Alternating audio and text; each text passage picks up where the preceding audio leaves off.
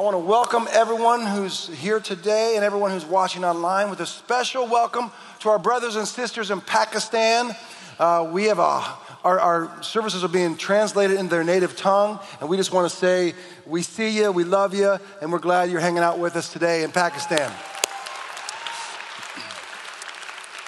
So, hey, anybody, anybody, uh, anybody know what this is?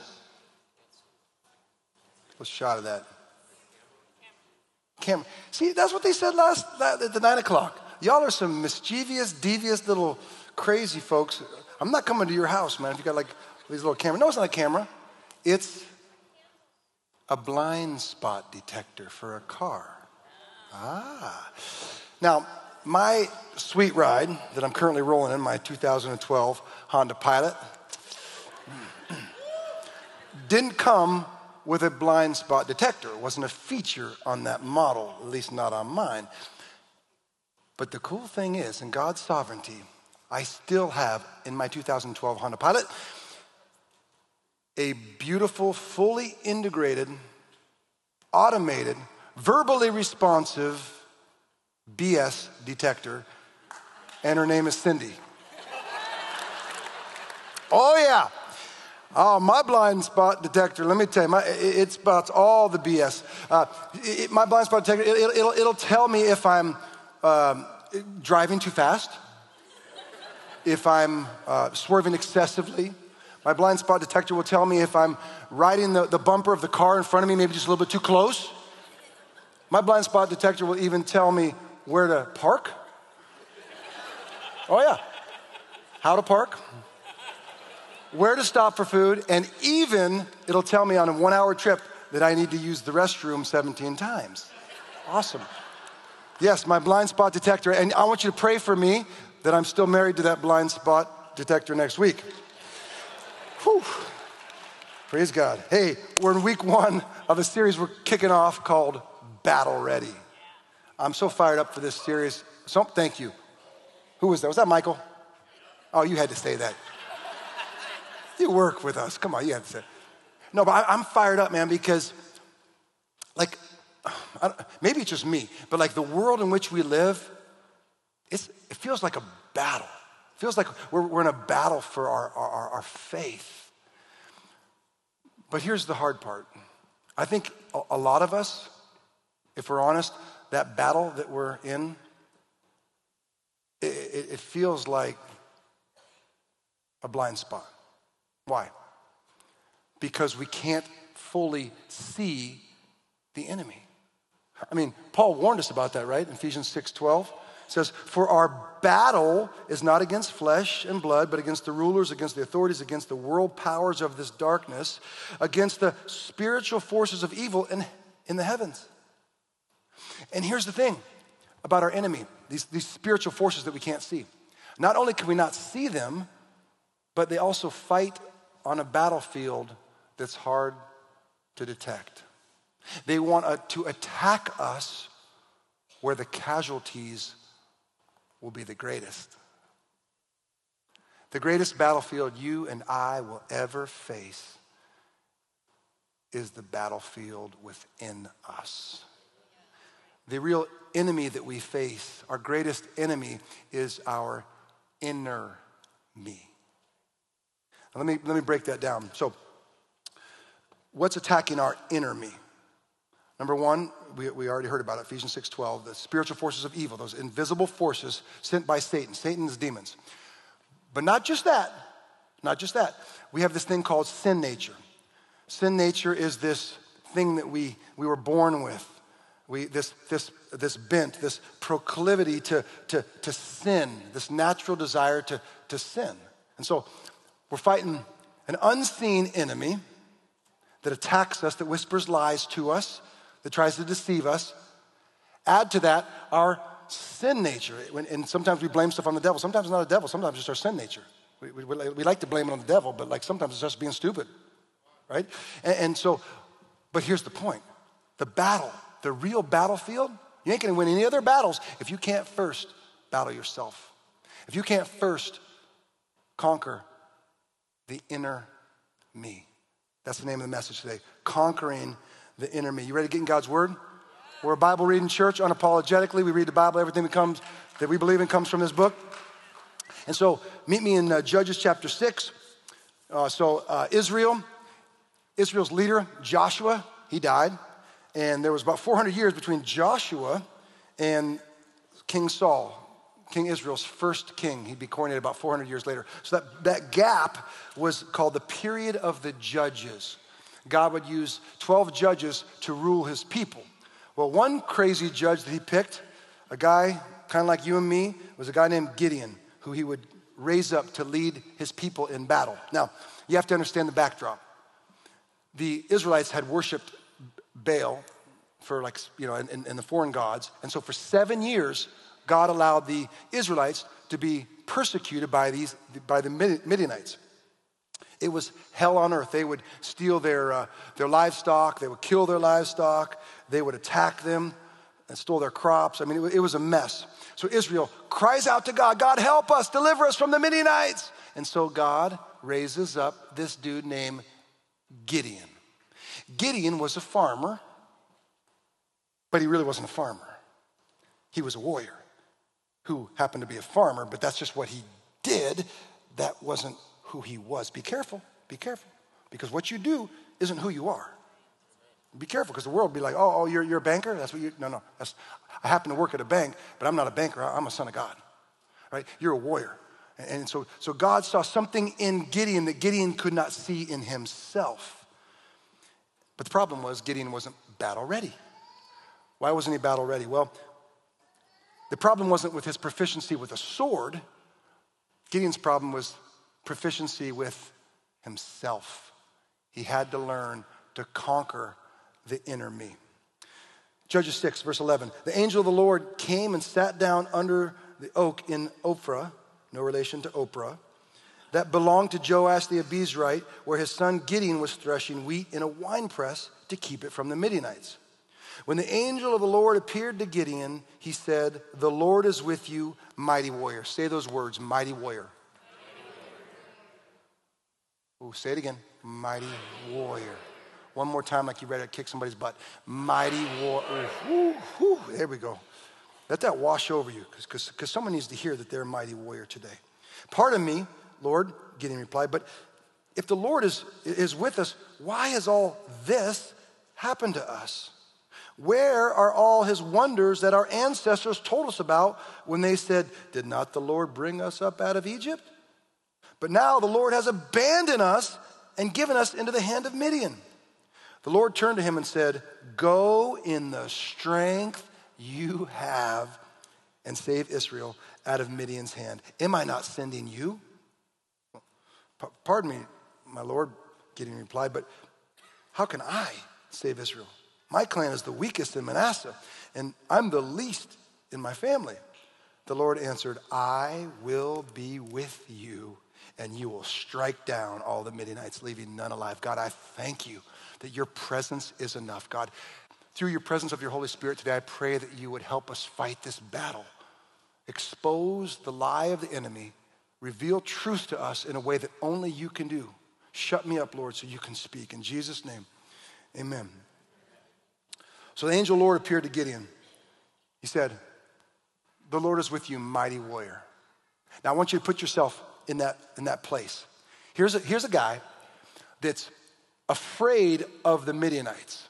And so he's threshing wheat in a wine press. And by the way, just, just, just to let you know, for, for those who, who actually care, this is, was actually the pre, we believe, the pre incarnate Christ.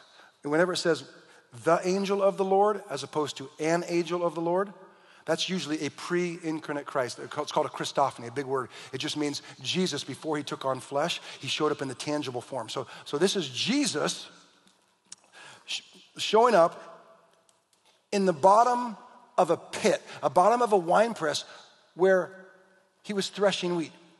Now, I don't know if anybody's ever threshed wheat. We don't have to in our society. But let me just tell you, you don't thresh wheat in the bottom of a wine press. You make wine in the bottom of a wine press, but you don't thresh wheat. He was threshing wheat because he was hiding out. And by the way, threshing wheat is simply the process of removing the kernel of wheat from the useless outer shell of the wheat called the chaff.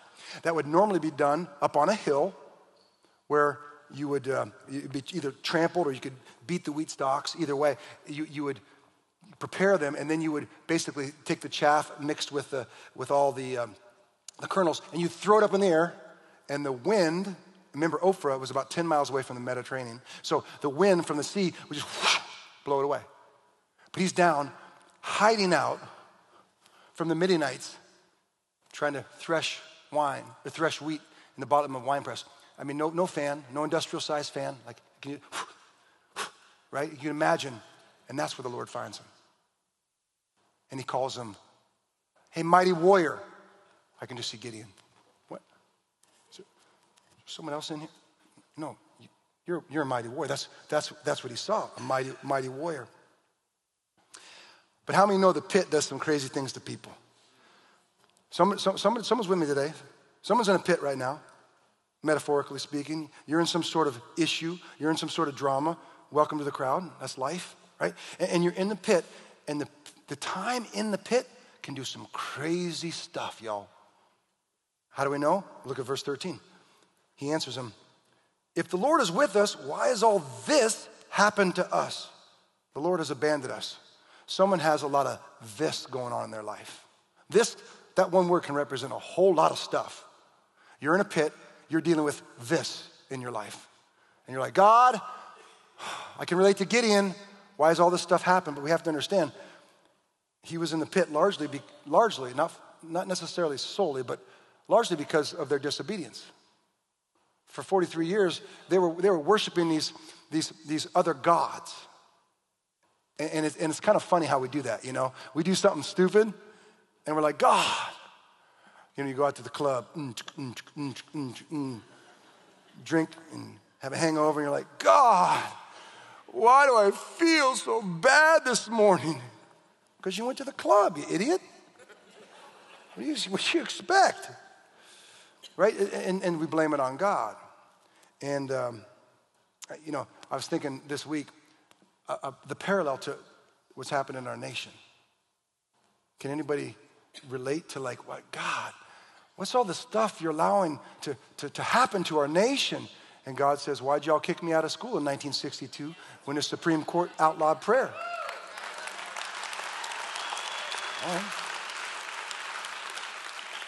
And, and I, I did a, a little search because I'm nerdy like that, and it turns out that violent crime in America since 1962 has gone up by 560%. God, how could you abandon us? How could you sell me out? Right? And so I'm not saying we made that decision, but we as a nation made that decision. And so here's the cool thing. Here's the redemptive part of God. Here's, here's we can mess up, and there's that, that Romans 8:28 thing where he just like, you know, he can still use he can take a bad day and still redeem something good out of it, right? And, and so there's, there's a plan for suffering. There's a purpose for suffering. I love what Warren Wiersbe wrote. He said, unless our suffering leads to repentance, it accomplishes no lasting good. And unless our repentance is evidence of a holy desire to turn from sin, not just escape from pain, repentance is only remorse. God is not interested in making us feel bad about our sin. He is interested in us turning away from that sin and going in a different direction. And we need Jesus Christ for that. Like there's like the cross, like I need Jesus. I can't do it apart from Jesus, and neither can you, neither can I. But God uses that pit. Someone's in a pit, and I know it sucks, and you're like, ah, come on, God. But He's using that pit to align us with our purpose. Some of us, you're out of alignment. I might be out of alignment. And, and it's funny how we'll spend $150 on our car, right? We'll go to the Ford dealer. My man works at Ford. How many, how many alignments you do a week? Hundreds? Hundreds of alignments a week. And yet we can't spend five minutes aligning ourselves with our purpose. And so, God says, you know what? We could have done this the easy way, but now we got to do it the hard way. All right? But it's okay. It's okay because I love you. And so I'm going to realign you with the purpose for which you have been called. Because be careful, the enemy will distort and pervert your purpose. I need a volunteer. Burner, get up here. He's a wrestler. Come on, Burner. I always try to pick people that I won't offend, and I always pick you, uh, Leon, so I can't, I can't be picking you every time. People think I'm crazy. So I want to illustrate the way your inner me can distort your image and your purpose, and why God has to whoosh. Okay, come on out here, Shane. So there's a way that we see ourselves, and there's a way that God sees us. Okay? Burner, how much body fat do you have, by the way? Um, close to 10%. Close to 10% makes me sick. You know, I want to go eat. I want to go eat a double double from In-N-Out right now. Ten percent. Do I smile or just? No, just just just yourself, just your normal self. All right, don't worry, no one's watching. Right. All right, so, oh, see? Oh, you do the same thing. You get that, that picture, you're like zooming on yourself. Oh, that's good, it's fine. You can post that one. All right. All right, Burner. So, Burner, uh, God sees, God saw Gideon as a warrior. But this is how Gideon saw Gideon.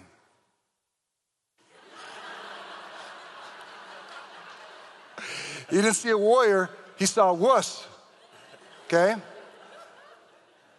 God saw Gideon as a conqueror. Gideon, Gideon saw Gideon as a coward, a thin nosed, big fro coward. God saw Gideon as a fighter. Gideon saw Gideon as a failure, a big, large, four headed failure. Wow. Sorry, I'm getting lost in my own illustration. Oh, nice brows. I'm some brows right there. Hold that for a second. Don't leave, don't leave. Now we're laughing, and, and tr- truthfully, it's really funny. You're going to watch this back and you're like, yeah. But here's what's not funny the fact that we see ourselves unlike God sees ourselves. That's the part that's not funny. God saw a mighty warrior. Gideon didn't see a mighty warrior in himself. And so he says, The Lord turned to him and said, Go in the strength I'll give you if you spend 15 minutes every morning praying. Now, see, he's shaking his head because he thinks he's supposed to do that. But that's not what the Bible says. And, and that's awesome. Yeah, spend 15 minutes praying. But he didn't say that. He said, Go in the strength I'll give you if you tithe 10% to the church. No, he didn't say that either. Go in the strength I'll give you if you don't cuss all week. Can you go one week without cussing? Burner, don't you lie. Your mom's watching right there. You, this is called, a, you're, you are between a rock and a hard place right now. Knowing full well you're about to cuss tomorrow. No, I'm just kidding. He didn't say that. He said, let me, let me make sure I get this right. The Lord turned to him and said, Go in the strength, burner, you have. Not, I'll give you if you do a bunch of religious stuff. I mean, do that stuff not because you're trying to earn God's favor, but because you have God's favor and because you want to live out the life God's called you to live. Amen. But he said, go in the strength burner that you have. Romans 12, 3, God's given us, we talked about last week, a measure of faith. Everything that God's called you to, it's in here. It's in here, mighty warrior. Now, you need to hang around with people that are going to pull that out of you because if you hang around bad company corrupts good character, right? The Bible says that too, right? So you got to hang around with people that are going to extract that and help you fulfill the plan God has for you, but go in the strength, not that I'm going to give you, go in the strength you already have, Burner. Am I not calling you? Oh, yeah, come on, give God praise. Woo! Come on. Yeah, you can go. But here's the problem you're going to spend some time in the pit. We're clapping, and we, and we should, but just know that that involves a date with the pit. Like you're going to, that's unavoidable through the, through the path of following Christ. What do I mean? Isaac, remember that pit he spent called Mount Moriah on the altar where he's getting, getting ready to be sacrificed to align him with his destiny? Or, or, or, Moses floating in the Nile River in little, little, right, so that Pharaoh's daughter could position him for provision and protection and blessing and purpose, right? Or, or Joseph, how about Joseph's pit? 13 years in a prison for a crime he didn't commit, so God could position him to, to tell the dreams of Pharaoh and then allow him to be the governor. Or Daniel in the lion's den to give him favor for, with the Babylonians. Or, or, or, or Paul, his jail was a, was a literal jail in Philippi where the jailer who didn't know Christ saw what God did, he accepted Christ, he and his whole household. Or Jesus, this, this pit called the tomb that would literally save humanity. And you think you're not going to go through a pit? Whew, I don't know what kind of gospel we're reading. This is, this is part of the deal. And I'm not minimizing the, the challenge of being in a pit. I'm just maximizing what God wants to do in it to align you with your purpose. But you say, Pastor Jon, man, my, this pit that I'm in, it, it, it's, it's dark. What, what, do I do? What's my biblical response, man, when I'm in the midst of a pit that God may be using to shape me and to align me with my purpose, but it's so dark? Last week, Sunday morning, 4 a.m., I was up praying to God. And I'm not that godly of a man. I'm just, it was Sunday. And, and Sunday, I get up a little earlier, okay? And I was out on my back porch and I was praying, and this bird landed on the ceiling fan outside above my head. And I'm just like, God, come on. Like, I'm trying to pray to you, and like, I mean, you can smite that thing, you know? I mean, I don't even know if that's a bird sound, but that's what it sounded like to me. And, and so I, am okay.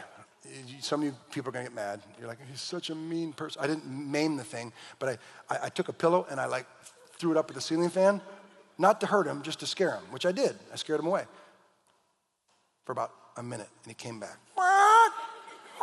Right there, I'm like, you've got to be kidding.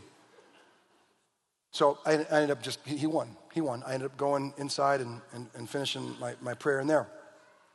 But, but I, I was like, you know, why is it that birds sing in the dark? I looked it up. I'm like, hmm. You say, well, how is that biblical? Romans 1:20. God reveals himself through his creation. So oftentimes God is speaking, even if we don't like it, so you look for God, you look for God, you look for God in His creation. It's called general revelation. He, the Creator reveals Himself through His creation. So I looked it up. The reason they sing, birds sing in the dark, number one, to defend their territory. So you're in the pit, it's dark, things are coming against you, attack is imminent.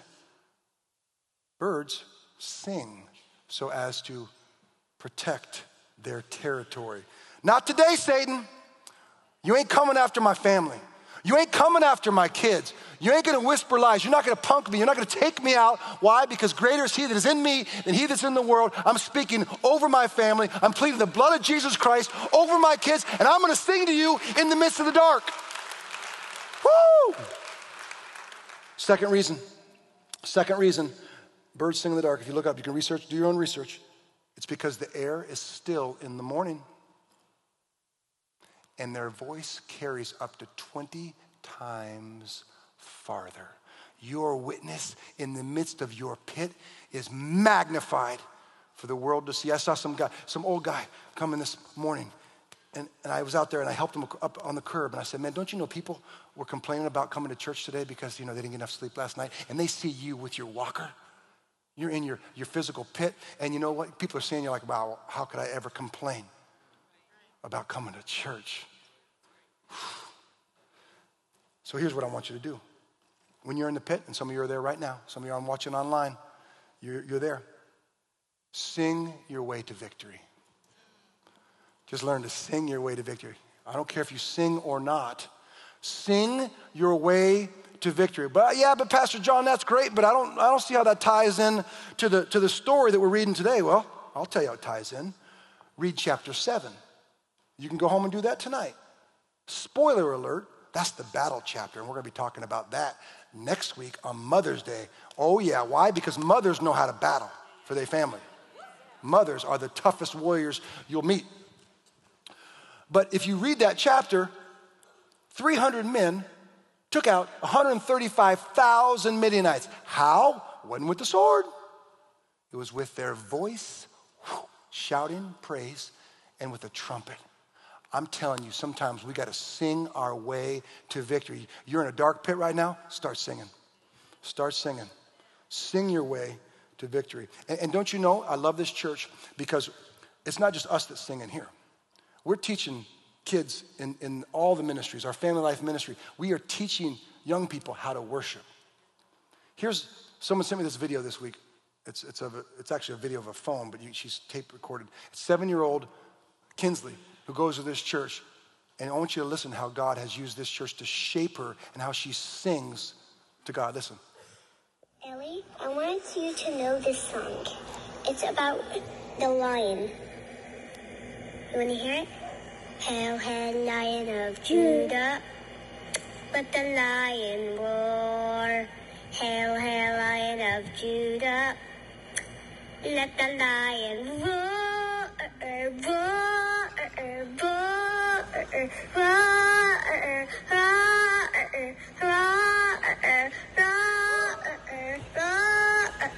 you like that? Bye. I mean, oh man. Uh, we, Gavin, Gavin, I know where you're at. Next time we do that song, we got to have her up here on stage with her and just let her roll, ah, ah, roll, ah, ah, roll, ah, ah. I'm like, that's awesome. And, and don't you know, as she grows, she'll have problems, she'll have challenges. She will find herself knee deep in uh, some sort of pit. And guess what's going to happen? That is going to happen. It's preparatory for life. You learn that at early age. You learn to be a worshiper. You learn to be a daughter of God. So when all hell comes for you, oh no, I this lion, I got a lion inside of me and it's, it's going to roar. Satan, you ain't going to take me out. See, it, it's learned. It's a learned behavior.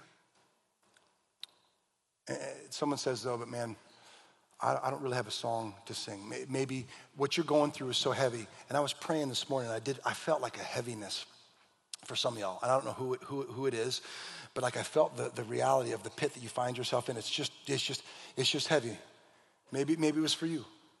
But, and thank you for being honest. I appreciate that, man. God can do a, a, a lot with an authentic heart. You know what I'm saying? But, um, but I felt the heaviness of, of, of, and the weight of, of the pit that you're in. And some of you feel like, man, I can't even utter a word. You know what I want you to do if you can't sing? Chirp. Chirp like that incessant chirping of that bird that just chirped its way into a song. Hope, someone said, is like a, a bird that senses the dawn and carefully starts to sing while it's still dark. The bird sings while it's still dark and ushers in the light. Don't wait for the light. Become the light in the midst of your darkness and usher that light in through praise. Amen? Come on. Whew. That's how we conquer the enemy. Verse 15, but, but, but how can I save Israel? My clan is the weakest in, in Manasseh, and I'm the least in my family. Doesn't that sound a lot like you and me? How we disqualify ourselves and, oh, you know, Ken can do something great because, you know, he's went to school and you're a man of stature, a man of reputation, but I could never do that. Isn't it funny how we disqualify ourselves from the very purpose to which God has called us? Crazy how we do that. And so, good students of the Bible ask good questions. When you read the Bible, ask good questions. Okay, he says, I'm the weakest in Manasseh and the least in my family. Okay. Where did he get that? I asked that question this week. I've preached through this passage several times. I've learned to ask better questions. Where did he, where did he get that? So I researched it. His clan is Abiezer. That's his clan.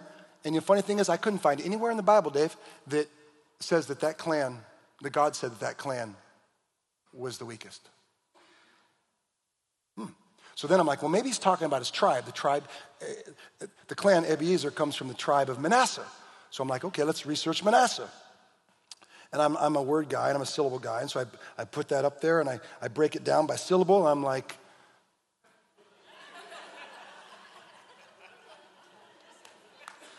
hey, Burner, he was part of the Manass tribe. How cool is that? Like, what's wrong with that? How, what could possibly go wrong if you're a member of the Manass tribe? I mean, you eat protein and do a bunch of squats all day? Oh, come on. Don't be so. Y'all are acting like I'm the devil up here. We're just going to edit this out, anyways, on, online. It's like it never happened. I can smell that tribe coming a mile away. So, so God, did God say that the tribe was the, it didn't say the clan was the weakest, it said the tribe was the weakest? No. And in fact, if you research Revelation 7, remember there's 144,000 Jews during the tribulation that are going to walk the earth and be uh, great witnesses, right, to the kingdom of God. And they're sealed from the Antichrist, so the Antichrist can't touch them. And these 144,000 come from 12 tribes. 12 tribes times 12,000 from each tribe. And guess who's listed in there? Manasseh. See, there's nothing, Jesus never said that the tribe was messed up or, or, or, the clan was messed up. Never said that. And then he says, I'm the least in my family.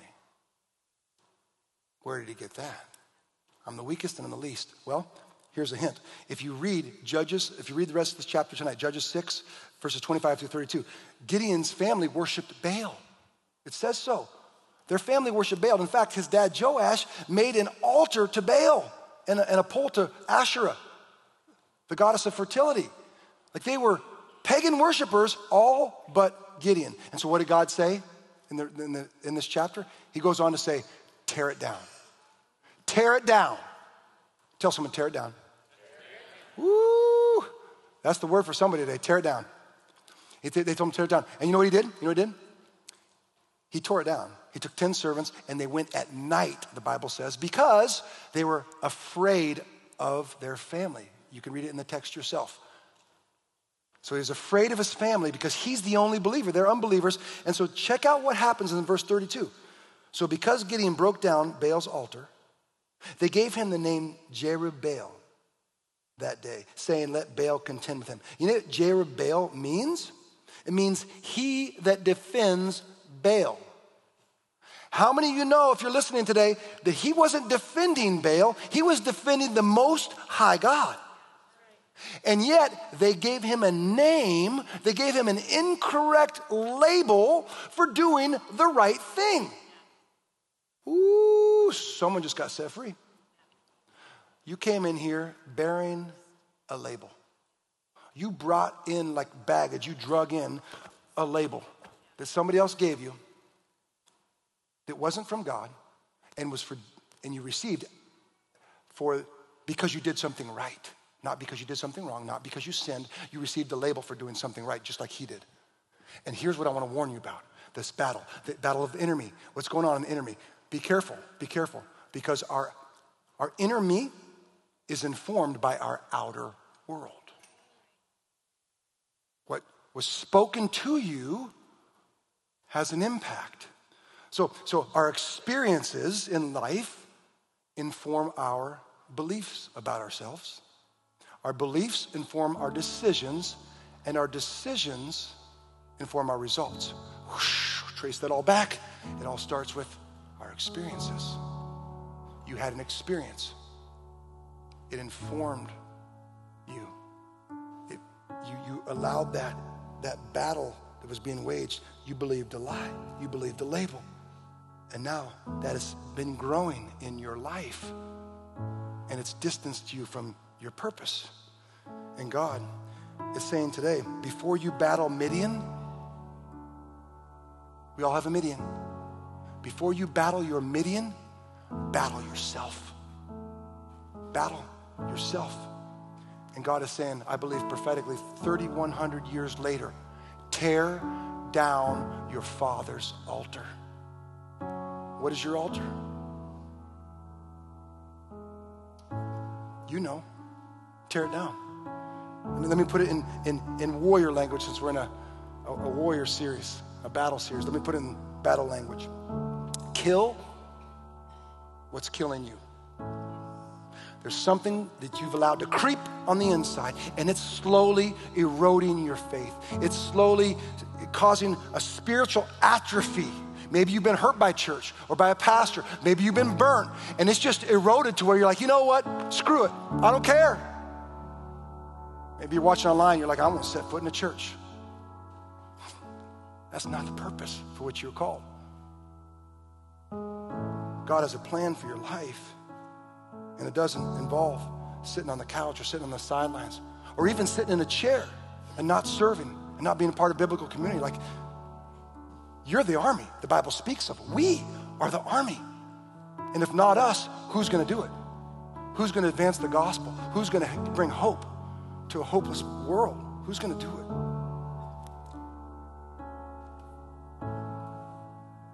Kill what's killing you. What, for some people, that's false expectation.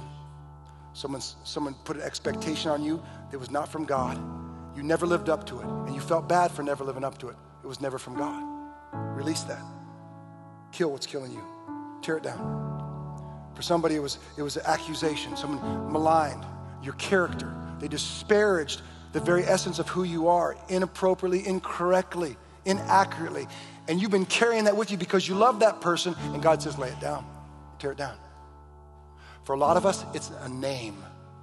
A name or a word, a label that was spoken over you by your mother, by your father, by a loved one, by your ex, maybe by a pastor. And God says, tear it down, kill what's killing you. And I'll tell you right now, can, can I be honest with you? That's something I've had to deal with. Full disclosure. I had London. London, where you at? London, London. I saw you come in. London, where you at? Stand up, London. This is meet London. That's London. He's got the coolest hair in the church. London's been. How long you been coming? Like three weeks?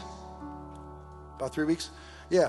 And so, um, so you told me. You remember what you said to me last week? What'd you say? I look like Two Face from Batman. So I dropped him right there in the lobby. No, no. So, okay. So, but but here's so here's the funny thing. That's Two Face from Batman. I, I it's uh, Harvey Dent, right? I had to look it up. Now, maybe you're not like me, but I think there's people who are. Have, have you ever noticed, like, when someone tells you you look like someone, and it's someone maybe you like, or someone that's cool, or someone that's, you actually kind of want to be like that person. So I'm looking, I'm like, you know, I could grow my hair out, maybe. Not that there's a lot to grow out, but you know, and, and, but here's the problem. That's his definition of who I look like, okay? Rewind the tape. Back in the day, I used to have a bunch of people, and we used to joke about it. People would tell me I look like Patrick Swayze, okay? And, and so, hang on.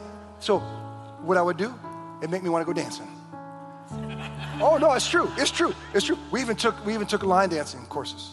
You know, like we wanted to go line dancing, and so it made me it made me want to do that. It made me be like him because after all. And then someone told me I look like Clint Black. Made me want to get a cowboy hat, get a jacked up truck, and play sad country songs. But then someone said I look like John Cena. Now that one, I was like, I. We were, we were in Israel. I kid you not. Michael just got back from the Holy Land. Well, we were in the Holy Land, but I wasn't very holy because I was on a pride trip because two people came up and said, you look like John Cena. And I'm like, Really? I, I, don't know, really. I've never been told that, you know. So I'm like, God's dealing with my pride the whole rest of the trip. But here's where, here, here's, here's where it goes back. Back when I used to teach school, and I had a little seventh grader in, in, in health class, told me I look like John Travolta. I thought, oh, that's really cool. But I didn't know it was a joke. You know what they were joking about? They're making fun of my butt chin. Because the next day they all walk into class with a, uh, with a scotch tape. Oh, yeah. Yeah, they walk in with scotch tape imitating Mr. Lepinski's butt chin. And I thought, oh, look at John Travolta. Oh, yeah, yeah, with the butt chin, you do. Part, apparently, that's part of the man-ass tribe. I don't know. I'm trying to redeem it, okay? I'm trying to bring it back together. Here's my point. There's only one person that can define you. The right to define you and to define me is reserved for one alone. That's the person who created you. Your creator reserves that right. Come on. Woo! And he said, I'm loved. He said, even with my big old butt chin, that I'm redeemed, that I'm precious in his sight, that through his strength, I'm more than a conqueror. And he says the same thing about you. And guess what? He means it. He means it, which is why he proved it. God demonstrated his love for us. While we were yet sinners, as jacked up as we can be, he died for you and he died for me. He proved it. He proved it. So here's, here's what we're going to do. Here's, here's your assignment, okay? Your assignment every warrior must know truth. Every warrior must be able to discern truth from a lie. And we've been getting punked for way too long. So, what I want you to do is exactly what Paul told us to do in, in, in uh, Ephesians 6, verse 12. Or actually, it's in that chapter, not verse 12, but it's in that chapter, Ephesians 6, where he talks about putting on the full armor of God. One of the armaments of that armor is the belt of truth. I want you to take everything that is spoken over you or your family through the belt of truth. Funnel it through the belt of truth. I'm calling it take the belt test. This week, someone's going to say something, and it ain't going to be from God. And you're going to want to believe it. You're going to want to, oh, you're a bad mom. You're a bad dad. You're, you're you know, because your kids didn't turn out perfect. No, that's not what God says about me, right?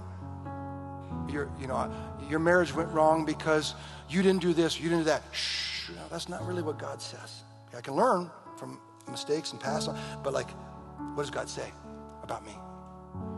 Belt test every single word because the enemy is going to try to whisper lies. Jesus said, You will know the truth, and the truth will set you free. Somebody, as we close today, someone's like, You know what? I'm with you, but I still feel like I'm not sure if I'm enough. You're shaking your head again. Thank you for your honesty. Thank you. You're shaking your head. Gary, you've been a pastor for 35 years, and he's still shaking his head in, in humility. Boy, we can learn a lot from you, Gary. Thank you for humility. Thank you for going first. Thank you for leading by example.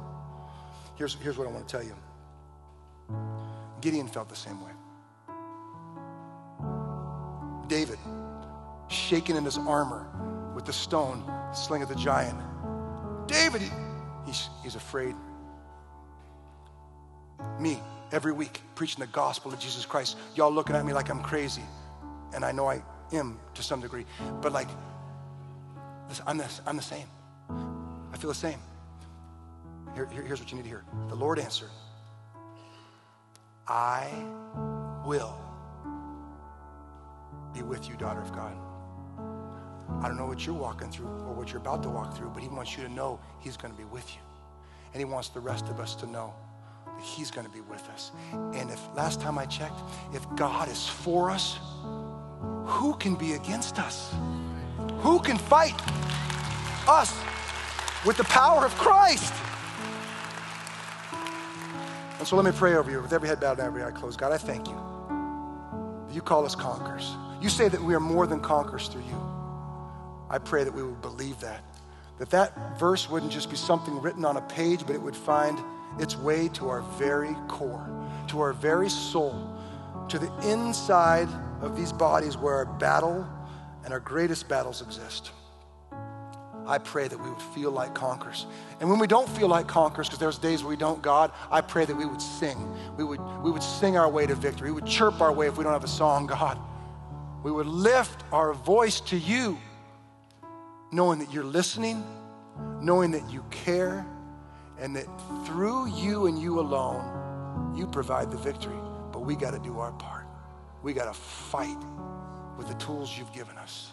Fight like warriors. Fight to conquer the enemy. Help us do that with every head bowed and every eye closed. If you don't know Jesus, you want to know him, just pray a prayer like this. Say, Jesus, I need you in my life. And I come to you as your child. asking you to fill me. I feel empty. Fill me with your presence. Make me a warrior. Make me your child. I give you my life. My heart beats for you from this very moment on. Welcome me into your army. In Jesus' name, amen. Let's welcome them into the family of God. Come on. Yeah. Yes. Come on. And if you made that, if, if you made that prayer, said, prayed that prayer, uh, I just want to tell you, stop at our Connect counter. We got a little free gift for you. If you're in a season where you are battling something, before you go, I want to invite you to pray with our pastors and our prayer team. We'll be down here. We want to pray with you. You are not alone. We love you and we want to, and we fight better together. Next week, bring your mama and her friends, and we're gonna have we're gonna have some fun in here. We are gonna talk about the battle chapter and honor our moms for the warriors that they truly are. Don't miss that next week. It's gonna be awesome. Until then, have a great week. Go out in that battlefield and kick some butt. We'll see you next week.